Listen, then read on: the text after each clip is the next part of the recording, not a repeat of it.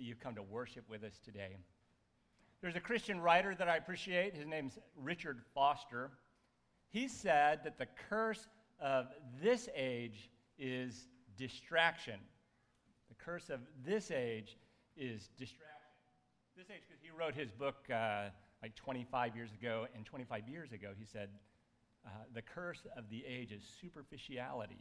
That's what he said 25 years ago. And now he's saying today, he's still alive. This world is a world of distraction. I wonder if you feel that in your body, in your mind, in your inner being. I mean, maybe one data point would be uh, when you have your computer open and uh, the browser is on the screen, how many tabs do you have open? How many, how many of you have too many tabs to be able to read what is that doc? Yeah, I mean, that, that's what I have. That's what I have. You know, distraction is uh, death to meaningful relationship. That's true in uh, every household, uh, every uh, romantic encounter, every friendship. To be distracted is, is to not be present with the other. Even if you're distracted by something that's important and good, like to-do list, or you're worried about something for the future on behalf of someone that you're responsible for. Even if it's a good thing, to be distracted by that, that is death to a meaningful relationship. And because what it is that we are doing here, devotion and worship, is fundamentally about relationship, distraction is also death to the life of worship, to the life of connection with God. And so, all week long, it's been my prayer for you, with all the burdens you're carrying, all the things going on for you, that this space right here would be a space in which everything that's distracting to you would melt away. And that wherever you are on the spiritual journey, even if you're not quite sure you believe in God, nevertheless, that you would have some sense that God is here with you and that there are trustworthy and strong hands into which you could entrust everything that distracts you. And that entrusting all your distractions into these strong and loving hands, that you would see God anew today. And that in seeing God anew today, that you have an experience of His love that satisfies and strengthens your soul. The lens through which we have been looking all fall to focus our attention on the love of God has been the gospel according to John, the fourth book of the New Testament. And John, if you've been reading along, you might recognize is different than the other three gospel tellings about Jesus' life. It's a little bit like, in my mind, a beautiful Japanese kintsugi pottery. Every piece absolutely unique because that pottery is made of broken pieces put back together again. So every piece of this type of Japanese pottery, absolutely unique and beautiful in its uniqueness. The Gospel of John is kind of like that. There are all kind of stories that are common to the other gospel texts uh, long moral teachings like the Sermon on the Mount. Those don't exist in the Gospel of John. John just talks about love. He talks about love, and it's expressed in extraordinary ways that don't exist in the other gospel texts. It would take a long time to tell all of the things that are distinct in the Gospel of John. But just to name a few, in chapter 2, Jesus turns water into wine. It's the only place in the gospel text in which he does that. And John is trying to tell us something about how it is that when our joy runs low, Jesus is concerned. What it means for him to be loving in presence is to sustain our joy. In chapters 4 and 8, there are unique perspectives about how it is that Jesus esteems women who are not highly regarded in that time. In chapter 4, a woman at a well that freaked out his disciples that Jesus was talking to her, yet there he was, going out of his way that she might not thirst. Chapter 8, story of a woman caught in an adulterous affair.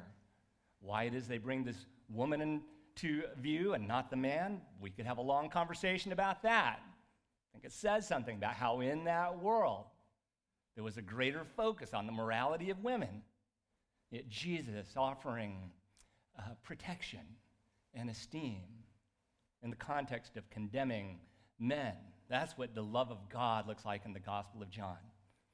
In chapters 11 and 15, there are beautiful portraits of the reality that Jesus longs for friendship with his disciples. You know, the other gospel texts talk about how Jesus is the friend of sinners, this also being very good news to us. John is telling us that God wants friendship with you. God wants friendship with me, ordinary people. And then finally, for today, I want to say that in the Gospel of John, there is a unique articulation of how it is that Jesus foretells our suffering. He foretells our suffering. Now, I don't know about you, but I like the top three better than the fourth. And yet, and yet, we can't really understand the portrait of love that Jesus gives to us in the Gospel of John without dealing with the reality of the suffering that Jesus said would come our way. I know that seems like a bummer to many of us. I want to suggest that it's a beautiful and good thing. You and I desperately need to know in our seasons of suffering, or even if you're just standing close to someone who's suffering, we need to know about a God who sees our suffering and who is with us in the midst of it. Today is designated as the International Day of Prayer for the persecuted church. The persecuted church, that's drawing attention to the reality that all over the world there are countries, there are communities in which it is not safe to identify oneself as a follower of Jesus. And that to identify oneself as a follower of Jesus is to be shunned, is to be isolated, is to be harassed, is to place oneself in physical danger. And today we feel like it's important to recognize that reality, to enter into fellowship with the broader body of Christ and pray for suffering people. So, in a bit, we're going to have our friend Robel come and tell us about what's going on in Ethiopia and then to lead us in prayer. Robel, why don't you just wave your hand? Oh, why don't you stand? People can give you a round of applause.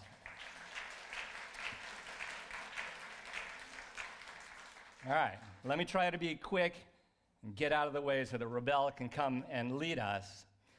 But before he does, I just want to recognize that the topic is a little heavy for us. And especially if you've come with other heavy things on your heart, it may feel hard to give your full heart to Robel. So I'd like to pray for us, and then I'd like to spend some time in the gospel text helping us to see the centrality of this theme so that we can warm to the idea that Jesus wants to speak to us in the midst of it. Before we do to the text, let's pray together. God, thank you for your goodness to us. Thank you for your love expressed in so many unique ways in the Gospel of John.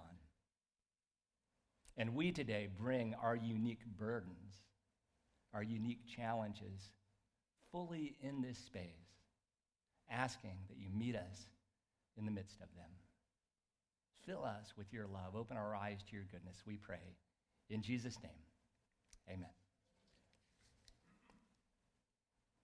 As you read along in the Gospel of John, it becomes very clear that John is writing to a community of people who are under a great deal of pressure.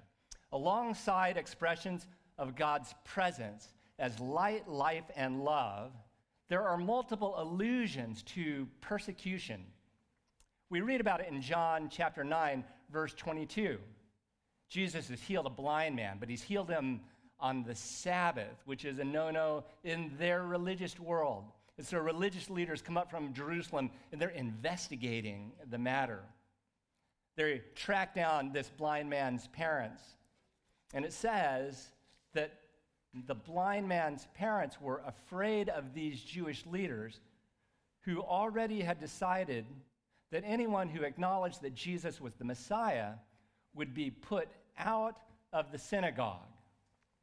Now, that phrasing, they would be put out of the synagogue, that phrase appears over and over again in the gospel according to John for those who are paying attention.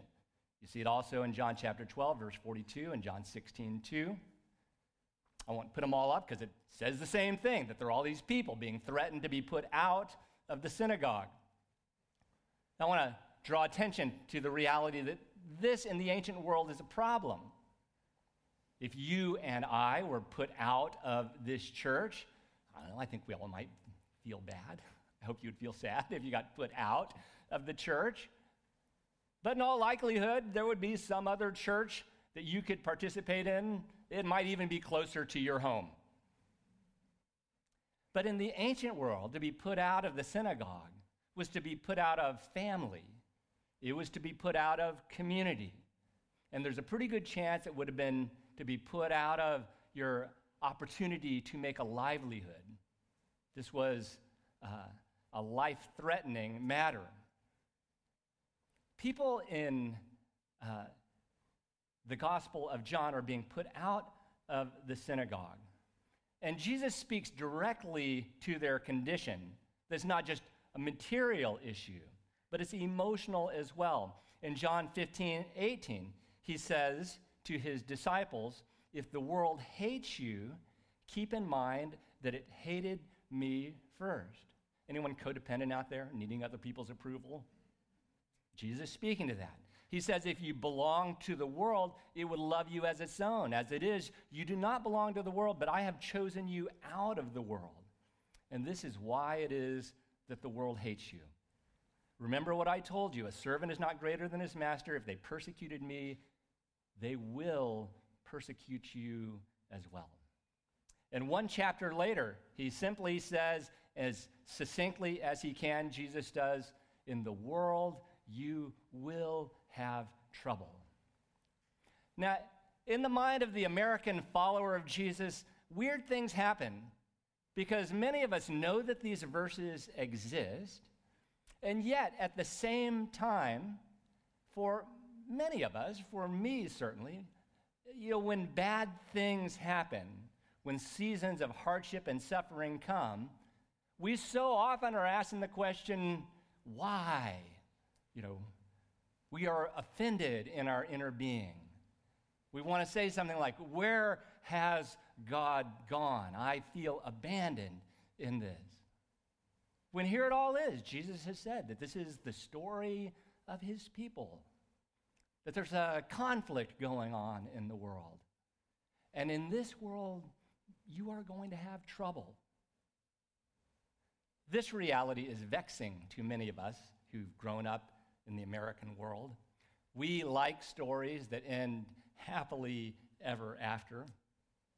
And I want to assure us all that the gospel story does, in fact, end happily ever after. It's part of what's so alluring about it. It ends better, maybe, than any story ends. Every tear will be wiped away. All death and sickness will come to a final end and will be no more. Every oppressor and abuser called to account, brought to justice. And over and over again in the New Testament and in the Old, the writers of ancient scripture tell us that the righteous will shine like stars in the universe. That every small act of generosity and justice will be remembered, will be put on display for eternity. The gospel friend story, friends, ends very, very well. It just doesn't do so in 45 minutes, you know? It doesn't do so in one season that you could binge watch over a weekend. It's a story that's unfolding. And it's a story that calls forth from authentic disciples of Jesus patient endurance and courageous love. And we can endure patiently and we can love with courage because Jesus speaks to us about our suffering. He not only foretold that it would happen, but he made a promise to us in the midst of it. There are numerous places we could go, but listen to these words in John 16, verse 20. He said, Very truly I tell you, you will weep and mourn while the world rejoices. Your pain will be great, he says. You will grieve, but your grief will turn to joy.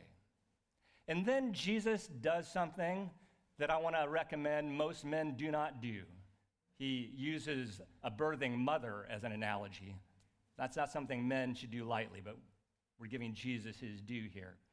Verse 21, Jesus says, A woman giving birth to a child has pain because her time has come. But when her baby is born, she forgets the anguish because of her joy that a child is born into the world. So with you. Now is your time of grief, but I will see you again, and you will rejoice, and no one will take away your joy. Jesus is saying to his suffering disciples, you can lean into suffering, you can face suffering. You can open the door to your own suffering and to the suffering of the world around you without fear, because I am with you. It just as a mother giving birth, trust that there is life that is coming forth. You can trust that in your experience of suffering, I have not abandoned you. And with my spirit at work in you, there is something coming into being in your character and in your impact in the world that will be a source of joy that no one could ever take away. Do not give up. Do not close your heart to one another or to your own pain, says Jesus. The Apostle Paul, later on in the New Testament, in 2 Corinthians chapter 4, took that idea and said it this way. He said, Outwardly, we are wasting away. We're sick and we're abused and we're getting beat up. But inwardly, we are being renewed day by day. God is doing something to us on the inside. He will make you into a new kind of human being. He says, Our light and momentary afflictions are achieving something for us an eternal weight of glory. One of the great themes of the Gospel of John is in the midst of the suffering, there is a call to come together. There's a call to love one another. That's one of the things that's being birthed. A deeper, sturdier, stronger, more persevering kind of love. You know, one of my favorite authors, Kate Bowler, she's a Duke Divinity School professor out in North Carolina, stage four cancer survivor.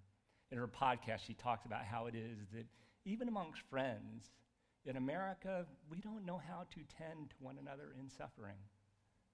And she talks about how it is that even, even her friends kind of avoid her, abandon her in the midst of her pain. They want to bring a meal, but after that, people don't know how to care for me, Kate Bowler says.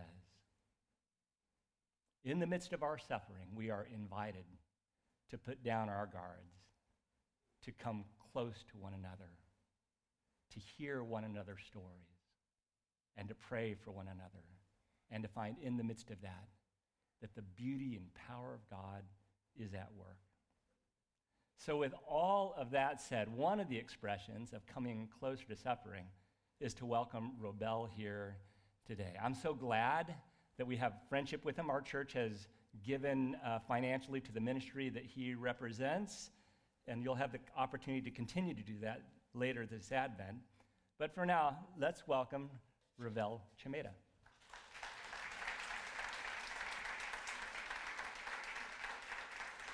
Hey, can I say, you know, the, this requires some translation. A general secretary, we don't have those in the United States. That means you're in charge of everything, right? Yeah, that's Okay. national director. Yeah. Yes. So he's the boss man. Thank you so much for the warm uh, welcome and for the opportunity to uh, to share our stories with you. Um, we are so grateful for the partnership that we had. Uh, you know, we are so blessed uh, with with this partnership, and I'm so grateful. Uh, for this partnership. Thank you so much, Brad, for the wonderful message. Um, yeah, the world is passing through a huge, you know, persecution. Majority of the world, uh, Christianity is passing through a, very severe persecution. There are so many uh, brothers and sisters who are uh, living in Asia who are passing through a very severe persecution. And uh, particularly in the Muslim world, uh, Christians are having a huge persecution at the same time, even in some parts of the Europe and Latin America. You know, suffering and persecution might have different kinds of form, but um, you know, as long as they are coming from your faith, we, we, we, we, we, we regard them as persecution in one way or the other. Um, you know, as part of uh, being, you know, Christian community, you know, followers of Jesus Christ, we are also passing through persecution in one way or the other. Um, uh, I'm, ju- I'm just going to, to, uh, to, to tell you a story about uh, our sister Saada. Uh, Saada was uh, born and grown in a Muslim family. She had so many questions during her childhood, you know, uh, about her faith. But for, for you know, a Muslim girl growing in a Muslim family uh, and community, uh, asking question is, is not allowed for, you know, uh, is not allowed. So she was just told to believe what she was told, you know. So uh, it was very difficult uh, time for her, but she came to one of our universities. Our universities are secular, by the way, meaning that we are not we are not allowed to do any you know spiritual activities inside the campus, and that ha- that that trend or that culture has come from. Uh, the, the, the, you know the, the re- rules and regulations uh, that has been since the communist regime. Ethiopia has gone through the communist regime for 17 years. And there were so many, so many brothers and sisters who went to jail for their faith. And there are so many rules and regulations which separates religion still, still, uh, still now. So one of the one of the laws that prohibits, you know, those kinds of religious freedom, you can see it in the in the uh, in the universities and campuses. So what we do is we usually uh, equip our students so that they may be a living witness to their friends. We call this friendship evangelism or one-to-one evangelism. And uh, we equip our students, you know, just to pray for people like Saada, and also to, to, to make, you know, intentional friendship with those kinds of people, and finally to share their, you know, faith.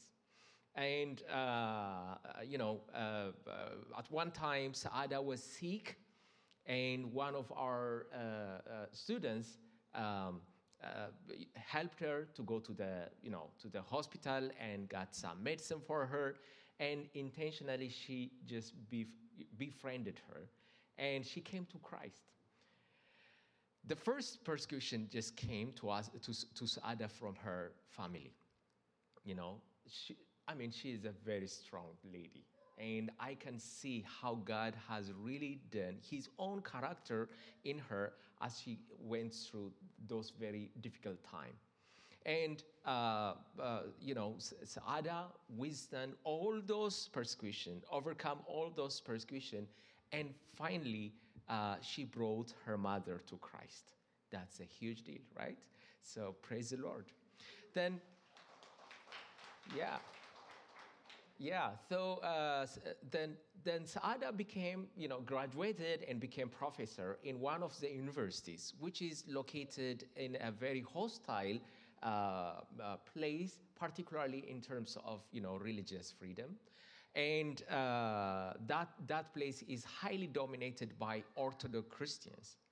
But to your surprise, many of the persecution on the, on the uh, followers of Jesus Christ comes from the Orthodox Christians because that, that church is, you know, um, you know, state religion and they consider evangelicals to be a threat for their religion because so many people come to Christ even from that religion. So there's a kind of hostility. And she was really surprised by the fact that another persecution is coming from Christians as well. And even to, uh, uh, uh, at some point, at some point, uh, she was in prison as she was serving the students in the university. And the university itself, you know, the, the university itself just threatened her that she's going to lose her job because of her faith. But Saada is a very strong, you know, lady. And still she is, uh, you know, serving students. She's serving uh, the, ch- I mean, the, the, the, the body of Christ. And we are so grateful about Saada. Praise the Lord. But Saada is a, a single story. There are thousands of people who are going through uh, this kind of hard situation, you know, um, uh, hostile situation. Not only, Ethiopia, not only in Ethiopia, but also in other parts of the world, including all the regions like Sudan, South Sudan, Somalia. The church is being burnt, and so many people are in jail. And I can, I can name like, like dozens of names from Eritrea in which they are in jail for the last, I don't know, 20 years, by the way, due to their faith. You know, I, I, I know someone who have been, uh, you know, uh, a minister for young people like Ivasu, uh, uh, you know, a campus staff for the, for the Eritrean student movement, but he is in jail for the last 20 years. We are not sure if he is alive or not. But God sustained their faith. Praise the Lord. God sustained their faith, and whenever you are whenever you are talking to those kinds of people, you'd not get bitterness. Rather, you'd get love. Rather, you'd get, you know, a passion for the gospel. You'd get hope, a hope that surpasses all the hopes of this world. Praise the Lord. So this morning, I'm going to ask you to pray with me for those Christians who are living around the world who, passing, who are passing through uh, these kinds of persecution and also these kinds of hard, uh, you know, hard situation. And I would ask to, to stand, if, if it's convenient for you, to stand and pray uh, together with me. Praise the Lord. Yeah. Yeah, so whenever we are, you know, whenever we are praying in Ethiopia, we, we, we are free to, to, to lift our hands to the Lord and say Amen whenever you are convenient, so you can do that, you know. So let's pray. Yeah.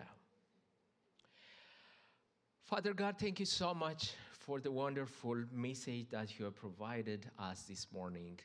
Thank you so much for the fact that we are highly connected to one another through the body of Christ. Thank you so much for the opportunity to pray and to remember those who are heroes in your kingdom. Those who are passing through very difficult situation for, uh, for their faith, for, for, for them to be the followers of you, Jesus Christ. We thank you so much for the River Church as we consider them in this moment. We pray for our brothers and sisters who are living in Asia's country, who are under repressive regimes, We also consider those people who are living in the Middle East, being highly hunted by the Muslims, radical Muslims. We also consider those brothers and sisters in Africa who are passing through a huge persecution due to, uh, due to their faith, coming from the repressive governments. We also consider those people who are uh, passing a huge persecution in South America due to the systemic injustice that they are experiencing. Father God, we bring all those people into you so that you may rescue them, so that you may deliver them from evil. And also, we pray that you just make your own character in them. We know that persecution purifies the church. We know that persecution uh, uh, brings so much joy in you. Persecution would just bring so much pleasure in you. We pray that you would just give them the joy in you. We pray that you just give them the pleasure that, that no one can give uh, in this world. We also pray that for those people who are persecuting this time, we pray that for, for those people who are putting pressure on the Christian brothers and sisters, deliver them to, your, to, to, to yourself. Reveal yourself unto you, as you did for Paul. And we pray that, uh, we pray that we would be filled with love, not bitterness, as we are passing through those kinds of situations. And we pray for our brothers and sisters not to be filled with bitterness, but by your own love. Because when, when, you, when you suffer, you say, forgive them. And we just, we just pray that you just fill our, our heart with your own love and with, uh, with, with, with, with, with a spirit of forgiveness. And also, we pray for the brothers and sisters who are passing through such desperate situations. We pray that they would not be filled with hopelessness, but rather they would be filled with hope which surpasses everything. We ask you all this in the mighty name of Jesus Christ. Thank you so much. Amen.